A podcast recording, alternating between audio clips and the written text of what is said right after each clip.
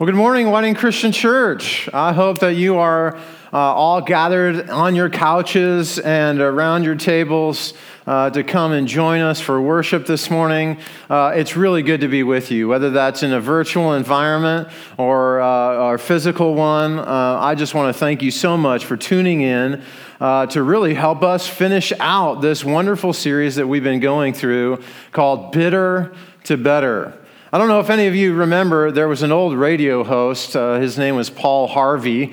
And Paul Harvey had a, a, radio, a regular segment on his radio show um, called The Rest of the Story. And uh, when he would do this rest of the story, uh, he would tell the first half of the story, and then the last half of the story, uh, he would leave for later on in the day, later on in the afternoon. And it was always one of these things like he left us on the edge, he left us hanging. What's going to happen in the end? How does this thing all turn out? And this morning, when we get into the book of Ruth, we find that God gives us the rest of the story. That this story about Ruth, uh, that this story about Naomi and Boaz actually comes to a, a wonderful conclusion that God gives. And we find this morning that, uh, that God makes us a part of the rest of the story. That when we are willing to be in the moment, in the story that God is, is presenting to us, when we're willing to live in this moment, that God can renew our hearts and enlarge our lives beyond imagine, uh, beyond anything that we could possibly imagine, uh, that God will use our story in a powerful way and He can renew us from bitter to better. We have walked now five weeks through this series of bitter to better, and we have walked through each step of the way, and we, we have just talked about and been honest with ourselves and honest with God that, uh, that there's times in our life when we are bitter. Maybe there's a, a circumstance in our family. Maybe it's a divorce. Uh, maybe it's strife in relationships with our siblings. Uh, maybe it's a, a, a sense in which um, our work environment isn't what we wanted it to be, and we're bitter about that. And there's this, this deeply rooted thing within inside of us that says, This is unfair. I don't like this. I don't want this. Um, and, and God has, throughout this series, been changing our life and changing our heart from that which is bitter to that which is better. And we've been walking through the book of Ruth, and we've been looking at the characters. And there have been three primary characters. There was Naomi. And Naomi and her husband and her sons, because of a famine, they, they left Bethlehem, the, the bread basket of the world where there was plentiful food, but it seems like God has brought a famine and they had to leave and they went into Moab, which was absolutely unheard of. And then when they went into Moab, everything kind of breaks loose. Everything that could go wrong went wrong. And they go into Moab, and there's, there's more food there, but while they're there, Naomi's husband and her two sons die. And not just did they die, but, but they marry Moabite women. They marry Moabite women who can't can't give them children. There are no sons. There's no, nobody to take on the family line. And for Naomi, this is incredibly bitter. In fact, as she goes back, she takes Ruth with her because Ruth makes this incredible commitment to her. She says, I'm going to be there with you forever. Your God is going to be my God. Your people are going to be my people. And she commits her life to Naomi and says, I'm going to be there for you. And we see as the book begins to churn along that this woman, Naomi, whose name means sweet, she says, my, Don't call me Naomi anymore. My name is Mara, meaning bitter. Don't call me sweet, call me bitter. Because she just has this feeling of bitterness. And God slowly, through the presence of Ruth, begins to change her life. And Ruth, the Moabitess, the foreigner, she comes in, and God uses her faith and her commitment to God and to Naomi to see something incredible happen. And we begin to see God chip away the bitterness in Naomi's life until we find the rest of the story. Ruth comes into a, a, field that is owned by Boaz, and she begins to glean there. And Boaz takes her in and gives her a provision. And where Naomi once thought that she was empty, now God has filled her. We find that, that Boaz is a kinsman redeemer and that he's willing to use his place and his position and his power and his authority, and he is willing to take, take um, Naomi and Ruth under his wings and add provision to their life. And for the first time, we see Naomi begin to try and give to someone other than herself. And when we pick up this morning, when we pick up this morning, we have found that Boaz has redeemed Ruth the way he said he would. He's going to be a provider for Naomi for the rest of her life. And we find that we find that Ruth now is going to have a child. And in an incredible way, God sets them up for the rest of the story. So, church, if you're interested in what the rest of the story is, if you're interested in how God's going to use their story, how God shapes a story to be larger than anything they could possibly imagine, then I want to invite you, where you are, wherever you are, on your phones, to open up your Bible and join me in Ruth chapter 4. Ruth chapter 4 is where we're going to begin this morning we find that Ruth is going to conceive a child, that Boaz is going to go to her, is going to conceive, and some incredible things are going to happen. And we're going to watch as God moves life from bitter to finally better. And we're going to see how God takes a life, maybe your life, and gives us the rest of the story. So, would you join me? Ruth chapter 4. That's in the beginning of your Bible, it's in the Old Testament. Ruth, Ruth chapter 4, and I'm going to read from verse 13. Ruth chapter 4, verse 13. So Boaz took Ruth, and she became his wife. When he made love to her, the Lord enabled her to conceive, and she gave birth to a son. The woman, the women, excuse me, the women said to Naomi, Praise be to the Lord, who this day has not left you without a guardian redeemer. May he become famous throughout all of Israel. He will renew your life and sustain you in your old age.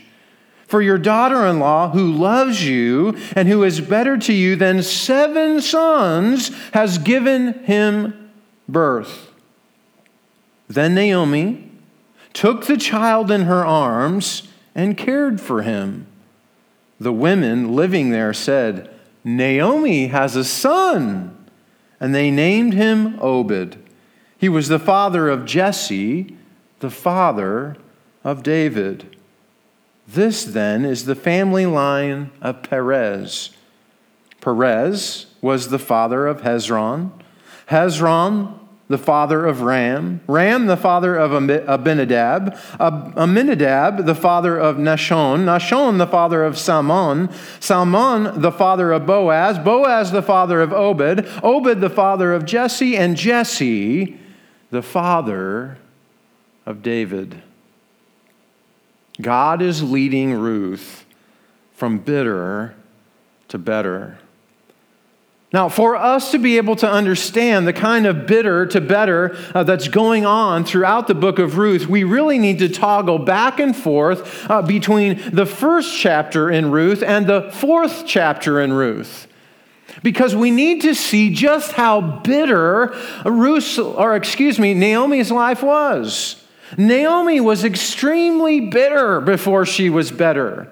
We see the better in chapter 4, but we see the bitterness just growing in her in chapter 1. I want you to go, if you have your Bibles, go over to chapter 1, verse 4. In 1, verse 4, just notice what happens. They married Moabite women, one named Orpah and the other Ruth, after they had lived there about 10 years. Now, here's what that tells us. What that tells us is that Naomi's sons had married Moabite women. They had been there 10 years, but they hadn't been able to conceive. There were no sons, there were no daughters. There was nothing. There were no children bouncing around. There were no uh, uh, baby showers, okay? There were no uh, fun celebrations. I, I'm thinking of babies right now, actually, because just last night, our, uh, our niece Ashley, or uh, not my niece Ashley, um, my niece Lindsay, Ashley is the one that texted us, the other sister, and uh, she was saying, Hey, we're expecting a baby, and so we're texting back and forth, and she was thinking that her water broke, but don't worry, everybody, it was a false alarm. But there were no false alarms for Ruth. There were no false alarms for Naomi. There were no pregnancies. There was no excitement. There was no halo around the mother that was about to give birth. Uh, uh, there was no uh, pregnancy glow. There was none of that. And so you can begin to wonder, you can begin to imagine the kind of unfairness that Naomi finds herself in. But I want you to see how God makes it better.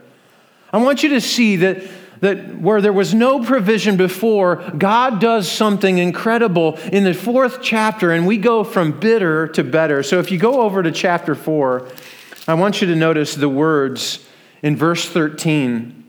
So Boaz took Ruth, and she became his wife. And when he made love to her, the Lord enabled her to conceive, and she gave birth to a son. God steps in. I don't know why Ruth was not able to conceive before. Maybe the story would go entirely differently. But for 10 years, this, this barren woman who could not conceive, the text tells us that the Lord enabled her to have a son. And Naomi's life, Ruth's life, begins to go from bitter to better. But that wasn't all. That wasn't all. God, God's doing a number of things in this story. Go back over to chapter 1 now and look in verse 12 and 13. I want you to hear the words, I want you to feel the angst that Naomi feels. In, in chapter 1, verse 12, Return home, my daughter. She's talking to her two daughters in law, Ruth and Orpah. Return home, my daughters. I am too old to have another husband, even if I thought there was still hope for me. Even if I had a husband tonight and then gave birth to sons, would you wait until they grew up? Would you remain unmarried for them? No, my daughters, it is more bitter for me than for you because the Lord's hand has turned against me. Hey, she's saying, I can't have any more sons. I can't do that. But I want you to notice what the author of Ruth says about Naomi. You see, God has opened up Ruth's womb. God has allowed Ruth to conceive. But I want you to notice how the text talks about Obed, Ruth's son, Boaz's son. I want you to hear what the text says about it. Look at chapter 4 and verse 17. The women living there said this Naomi has a son. And they named him Obed. He was the father of Jesse, the father of David. Wait a minute, wait a minute the women there said that Naomi has had a son. They didn't say, Look, Ruth has had a son. They said, Naomi has had a son. And God has stepped into her story, and her life has gone from bitter to better. What started off as I could never have any more sons, it's, it's useless for me to think that I could ever have sons, and your life should be bitter, and it's bitter for me, and God has turned against me. And now the women of Bethlehem have come around Naomi and said, as she's holding uh, her new grandson, he is saying, I've made your life bitter to better, and you are better now than you were, and Naomi has a son. God is changing it from bitter to better. Now go back over to chapter 1. I found this really interesting. The women of Bethlehem are mentioned twice in this, in this book. In this book of four chapters, the women of Bethlehem are mentioned twice. Uh, the first time they're mentioned, it happens in chapter 1, verse 19. Notice as Ruth and Naomi are heading back to Jerusalem, notice what happens and what they say to Naomi as she's coming. If this were today, it would be on social media, right? They would look at Naomi and go, oh man, did everybody see Naomi today? They would be on Twitter and Instagram. They would be going in and they would be saying this in verse 19. So the two women went on until they came to Bethlehem. And when they arrived in Bethlehem, the whole town was astir because of them. And the women exclaimed, Can this be Naomi? In other words, you're not looking so good, Naomi. Things aren't looking so good for you. You don't look quite yourself. I, you're not quite like I remember you. You're not looking very well. But I want you to hear what the women say now. The women's tune has completely changed. Again, in 4 16 and 17, here's what the women say. The women living in their town say, Naomi has a son. Everything is different now. Naomi, God has brought Naomi on a pathway from bitter to better. And it's far greater than it was. And look at what God has done. Look at all that God has done. Check out verse 14 with me, would you please? Notice what God is doing. The women said to Naomi, Praise be to the Lord, who this day has not left you without a guardian redeemer. Maybe he, he become famous throughout all of Israel. He will renew your life and sustain you in your old age for your daughter in law. Your daughter in law, who loves you, is better for you than seven sons, has given him birth. God has brought Naomi from bitter to better. How has he done that? How has he done that? Well, the women say he's provided you a guardian redeemer. God has given you this Redeemer. He has provided for you in a special way. He has renewed you. He is going to sustain you. And he says, Your daughter in law, this person who has committed her life to you, is better than seven sons. God has provided for Naomi and brought her life from bitter to better through people. Church, I want you to see that there are no grand miracles in Ruth's gospel. Do you ever see that? I mean, we kind of expect it, right? We go to the Gospels and, and we recognize that Jesus and his character, I mean, he's forgiving people, but then he's healing so that everybody knows that, that God has the right to forgive sins.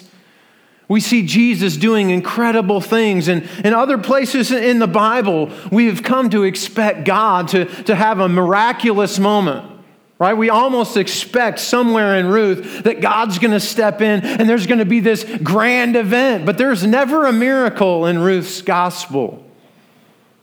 There's never a parting of the Red Sea. There's no, there's no magic or, or great miraculous thing that happens in all of Ruth's gospel. I mean, think about this for a minute. When they go over into Moab, there's three people that die. Wouldn't you love it if, if God were just through one of the people in the story, if God were just going to uh, touch one of those people or zap them somehow and they were going to rise from the dead? Wouldn't that be great? Wouldn't it be great if, if the dead people in the story suddenly come back to life and voila, everybody's alive again? But that doesn't happen. That doesn't happen in Ruth's story.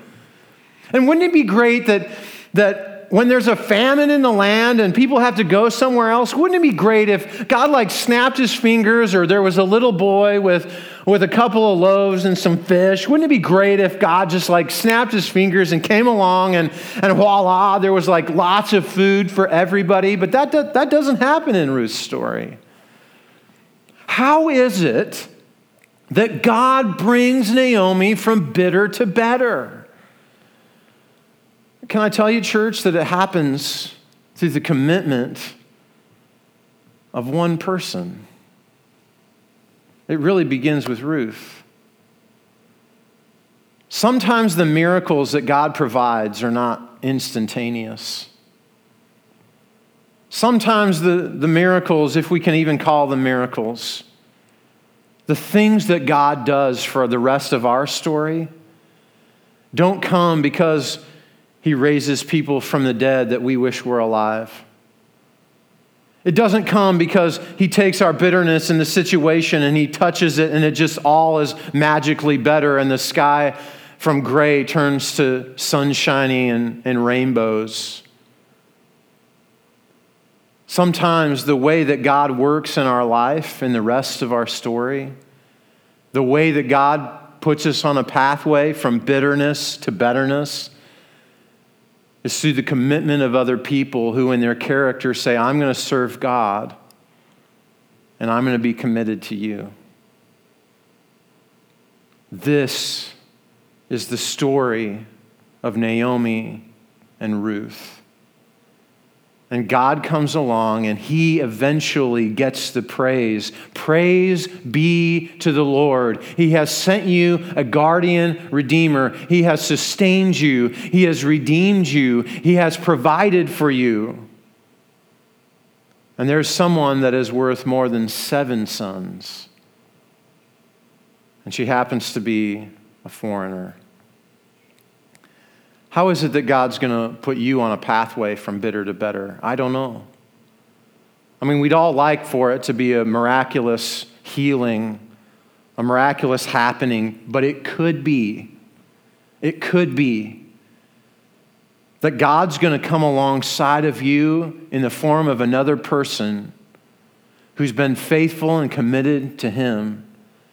And you're going to watch as God opens up your heart and opens up your life from bitter to better. And maybe the best part of this last chapter in Ruth, maybe the best part of this last chapter is that God does something extraordinary with the rest of the story. Do you suppose that Ruth was ever a little bitter in this story? Do you suppose in real life, maybe Boaz was a little scared? Do you suppose that he maybe was a little bitter at times? You see, they didn't know how the story ends like you and I know how it ends. For them, it was a living rest of the story. They didn't know all the things that we know as we turn the page. Do you suppose Ruth was ever bitter? I mean, think about it. She has to hang out with a really bitter woman for a long time. Can you imagine all the complaints that Ruth had to hear from Naomi about how bad things were?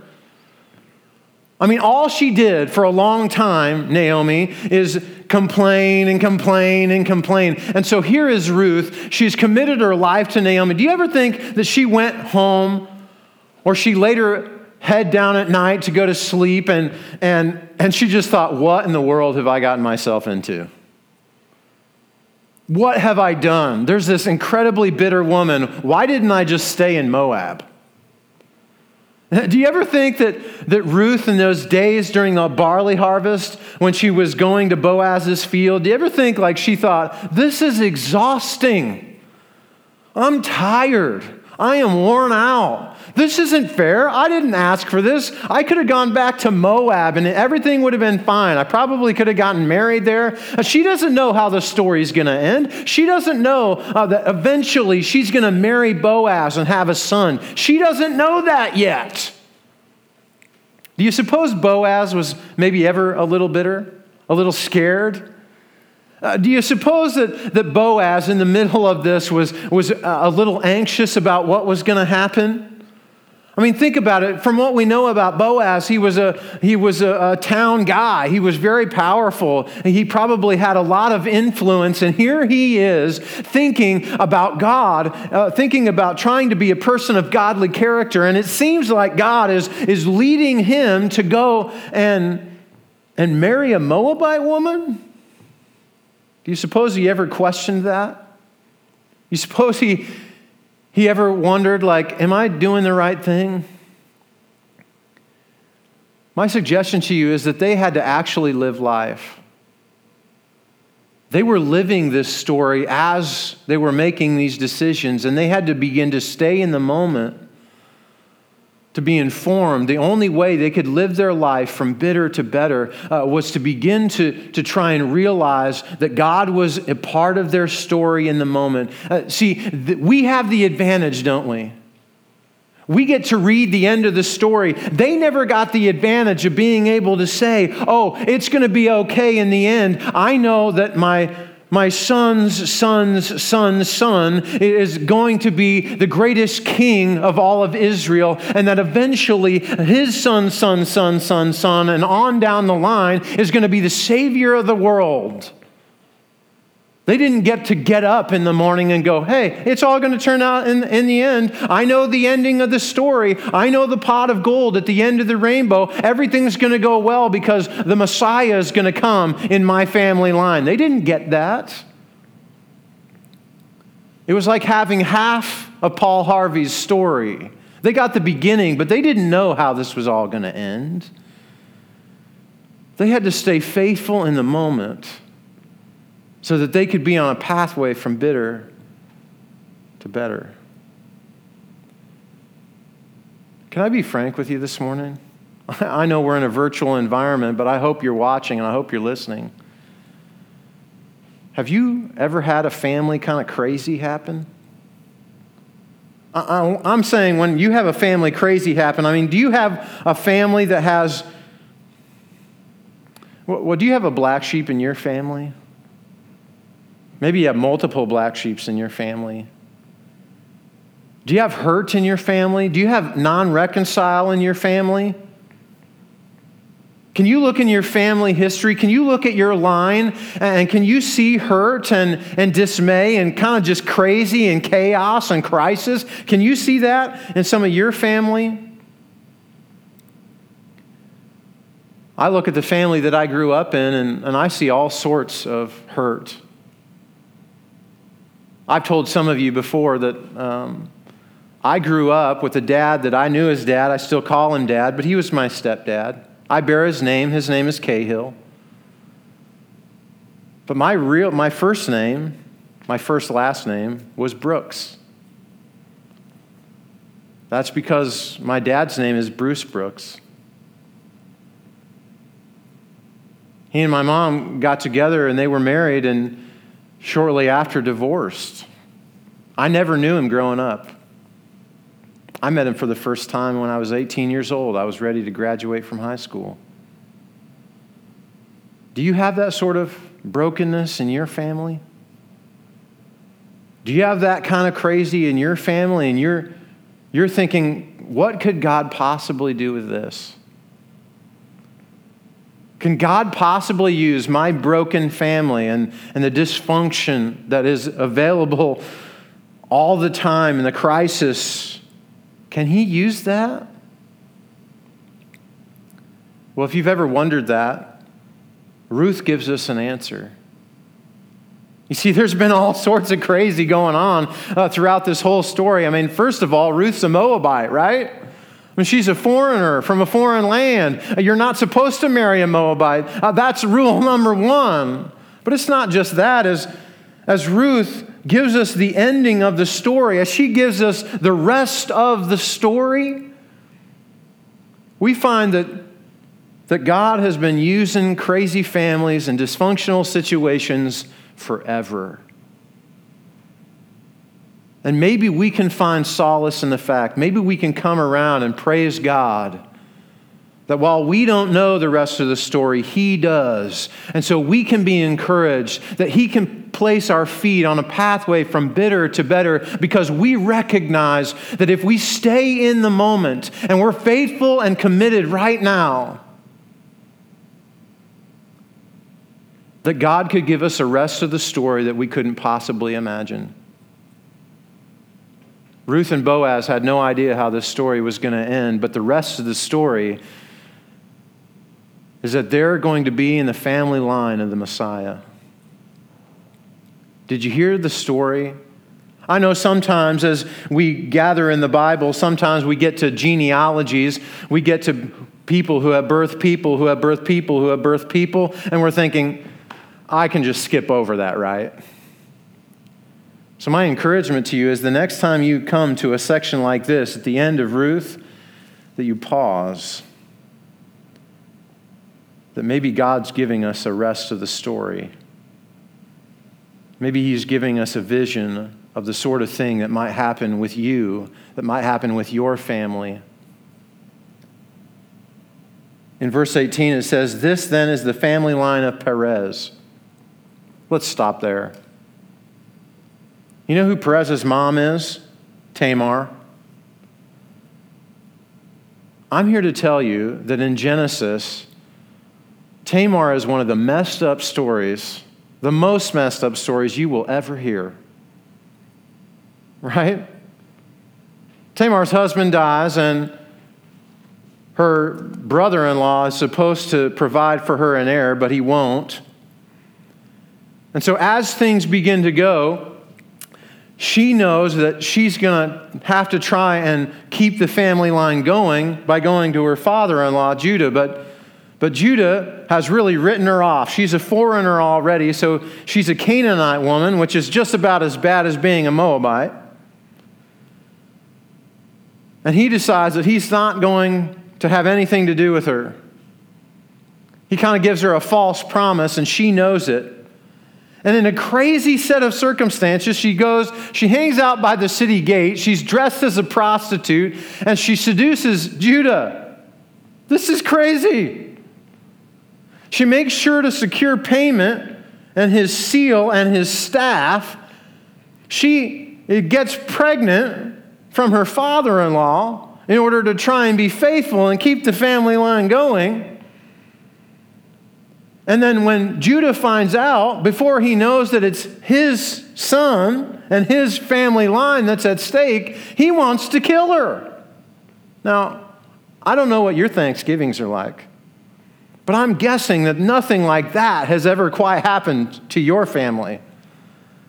And yet it seems like this whole craziness, this whole chaos is happening right in front of us in the Bible. That God has not spared us the truth of a family caught in chaos and dysfunction. And yet, what we find at the end of Ruth is that God is giving the rest of the story. Listen Perez was the father of Hezron, Hezron the father of Ram, Ram the father of Amminadab, Amminadab the father of Nahshon. Nahshon, the father of Salmon. Salmon, the father of Boaz. Boaz, the father of Obed. Obed, the father of Jesse. And Jesse, the father of David, who was the greatest king of Israel. Folks, you don't know the rest of the story, but God does. So He is going to set your path from bitter to better.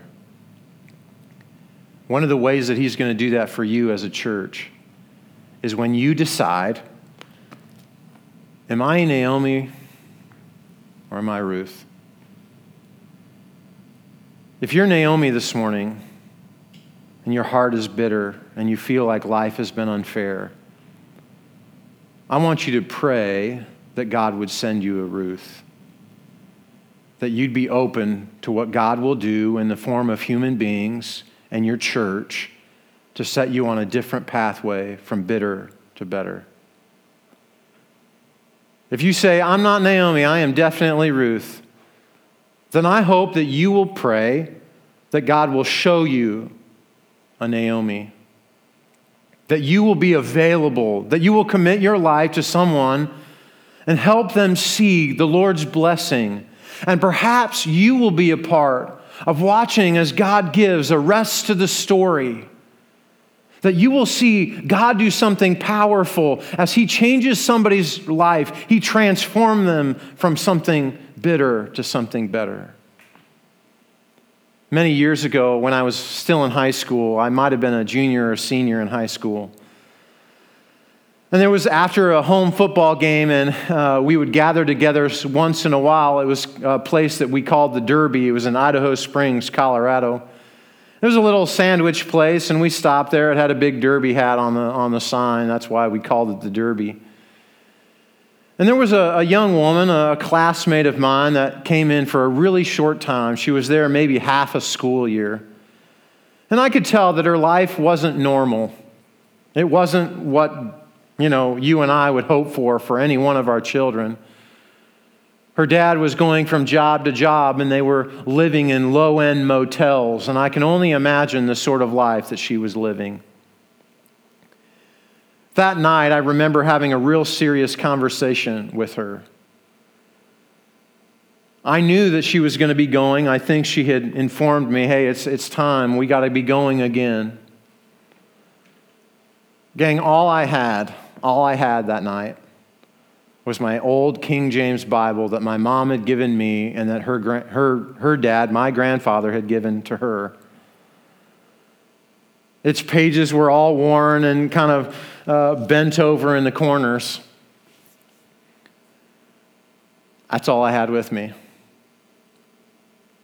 So I prayed with her and I gave her that old King James Bible. Now, I wish I could stand here and tell you, hey, I know the rest of the story.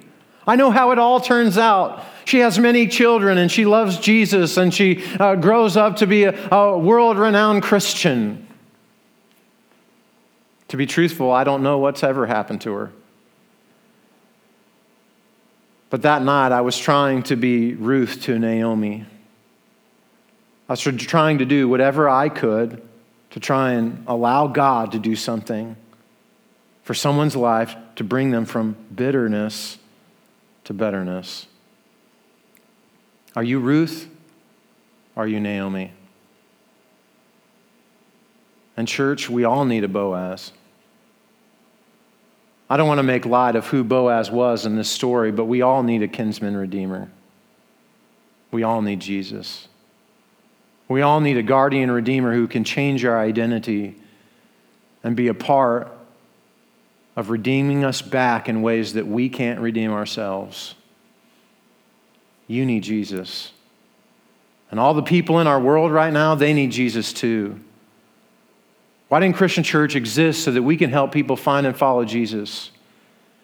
And in a time of unparalleled chaos, in crisis, when people are, are wandering uh, around the streets wondering what's going to happen, my encouragement to you is let them know about their Boaz. Their life might be bitter now, it might be in chaos, but they need Boaz. They need a kinsman redeemer, and his name is Jesus. And while our security is not in lots of other things in this world, it's not in science or government or economy, it is in Jesus. He knows the rest of the story. So we put our faith and our trust in Him because He's the one who can put our feet on a pathway from bitter to better. God's blessings. Let's pray. Gracious God, we love you and we want to serve you this morning. And Lord, although this is a different environment in which we share, we want to say to you that we trust you, that our security is in you, that our confidence is in you. And Lord, would you do something powerful in the rest of our story? While we don't know the end, Lord, we trust that you do. And I pray that you would shape us from bitter to better, and that you would take our circumstances and we would be faithful in the moment so that you would do something extraordinary with the rest of our story. Lord, we thank you for your word. And Lord, we pray that we would have, be bold and courageous in a season when people have all sorts of questions. I pray for the boldness and courage of your church, that they would begin to talk to people about the true Redeemer. That they would say, hey, there's someone who loves you so much, and your security can be in him. And you can come around him because he lived so that he might die. He died shedding his blood, breaking his body, so that our sins would be taken care of, that we would be cleansed. And he rose again on the third day. And he's at the right hand of God the Father right now, waiting to come again. And we can have security in him.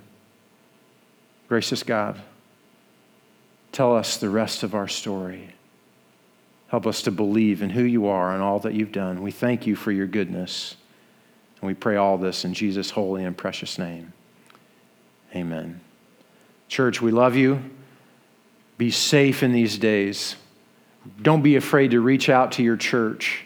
Don't be afraid to call Josh or Jed or Brenda or myself or one of the elders. We want to be here for you. We want to be here with you. And in un- uh, uncertain times, we're asking that God would continue to place your feet on the pathway to better. We love you, church, and we hope that you have a fantastic afternoon. God's blessings.